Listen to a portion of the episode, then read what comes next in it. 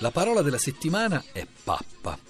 In una delle sue riflessioni linguistiche, Alessandro Manzoni notava che se ci si fosse attenuti al significato etimologico, molte espressioni di uso comune sarebbero diventate semplicemente assurde. Citava ad esempio giovin signore, dal latino seniorem, che voleva dire vecchio, oppure donna di servizio.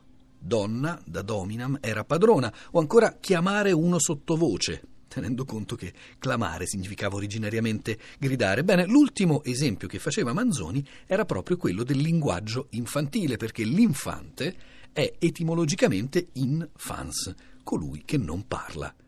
Eppure il linguaggio infantile esiste, ed è quello che i linguisti chiamano, con uno dei tanti anglicismi che circolano nella letteratura scientifica, baby talk. Bene, tra le caratteristiche universali del lessico infantile c'è proprio la tendenza alla reduplicazione di una stessa sillaba. Scriveva Angelico Prati nelle sue storie di parole italiane, la prima edizione è del 1960. D'uso bambinesco sono bebè, pecora, cocca, gallina, mommo o bombo, il bere, pappo, pane, pappa con derivati, Luden, ricorda qui Angelico Prati, diceva che i bambini si servono di pappa per domandare pane e poi ciccia, carne. Pappa e ciccia. Stando alla testimonianza di Nonio Marcello, la parola pappa si troverebbe già nel latino di Marco Terenzio Varrone, anche se in una forma leggermente diversa. Cibum ac potionem buas ac papas docent. Dunque i bambini chiamano il cibo papas, pappa. Nel grandioso Thesaurus Lingue Latine di Robert Estienne, pubblicato nel 1532, invece si trova proprio la voce pappa. Puerorum cibus, deductum nomen a pane. Il cibo dei bambini, per i bambini, e il nome verrebbe, sarebbe derivato da pane. La storia del passato ormai ce l'ha insegnato che un popolo affamato fa la rivoluzione. Ragion perché affamati abbiamo combattuto, perciò buon appetito facciamo colazione. Rimanendo alle testimonianze lessicografiche, il vocabolario della Crusca, dunque siamo ormai alla prima edizione del 1612, distingue fra pappa e pappo. Alla voce pappo si legge lo stesso che pane, voce puerile, perché dicono così i bambini quando cominciano a favellare. L'esempio che viene riportato è un esempio molto celebre dal Purgatorio di Dante. Innanzi che lasciassi il pappo e il dindi. Commentava già nel 300 il cosiddetto ottimo, spiegando che Dante si riferisce qui a chi muore in tal puerizia che chiama il pane pappo e il danaio dindo. Ancora ai primi del Settecento il Vallis Neri ci dice che i fiorentini per pappo intendono lo stesso che pane, voce puerile. Del 1740, quindi rimaniamo in quel giro di anni, è la prima edizione dei modi di dire toscani, ricercati nella loro origine, di Sebastiano Paoli. Bene, qui si legge a un certo punto. Pappo, voce da fanciulli con cui essi chiamano il pane, ossia la pappa, che è pane cotto con acqua ed in alcune edizioni di Dante, aggiunge Sebastiano Paoli, si legge pappa invece di pappo. Questo vuol dire che nella percezione dei copisti della commedia, pappo e pappa erano quasi equivalenti o almeno potevano confondersi l'uno con l'altro. Anche la definizione di pappa, che dà la prima edizione del vocabolario della Crusca, d'altra parte rimanda al pane. Pappa, pane cotto in pura acqua, che si dà a bambini quando s'allattano.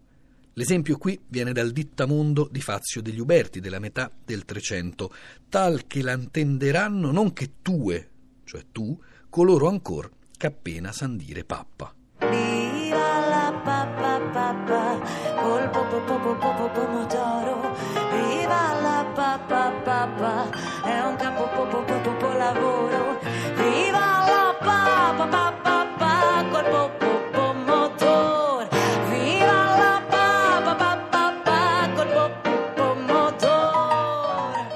Nel grande dizionario della lingua italiana UTET, il terzo paragrafo della voce pappa recita Nel linguaggio infantile cibo vivanda.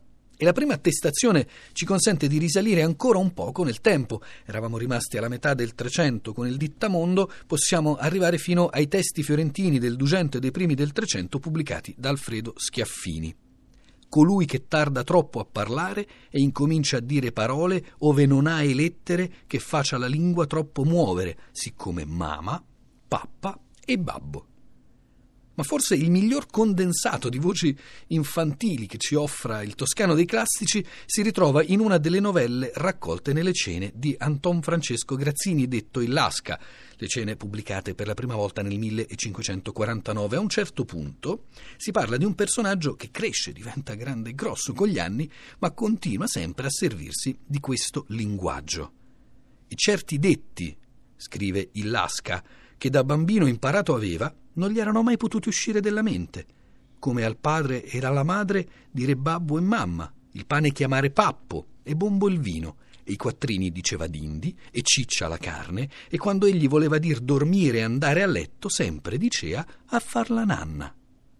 Beh, non è che da allora sia poi cambiato molto se ancora oggi, dovendo riassumere all'osso gli esordi lessicali, si suona sempre la solita solfa.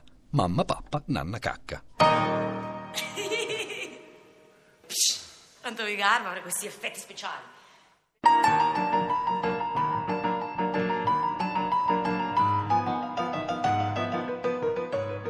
Anche oggi siamo arrivati così alla fine della nostra puntata. Grazie per essere stati con noi, grazie da me, da Giuseppe Antonelli, grazie dalla curatrice Cristina Faloci, dal regista Manuel De Lucia e grazie dal tecnico Fernando Conti. Vi ricordo che è cominciato questa settimana il programma di Nicola Campogrande, La musica spiegata ai miei figli. Un programma a cura di Lucia Rosei, che tra l'altro è la voce del nostro Sapevatelo e cogliamo l'occasione per ringraziarla. Il programma va in onda dal lunedì al venerdì dalle 13 alle 13.45, 14 puntate in cui Nicola Campogrande si dedica a smontare un centinaio di brani per offrire un ascolto pensato proprio a misura di bambini, dal punto di vista speciale del compositore. I vari modi per entrare in contatto con noi ormai li conoscete, c'è la posta elettronica, la lingua batte, chiocciolarai.it, c'è il gruppo Facebook, la lingua batte, trattino Radio 3 e sapete benissimo che tutte le puntate della lingua batte dalla prima stagione fino a questa che state ascoltando le ritrovate nel sito di Radio 3, le potete scaricare in podcast o ascoltare in streaming. Noi ci sentiamo come sempre la settimana prossima, la domenica alle 10.45, quando la lingua batte su Radio 3.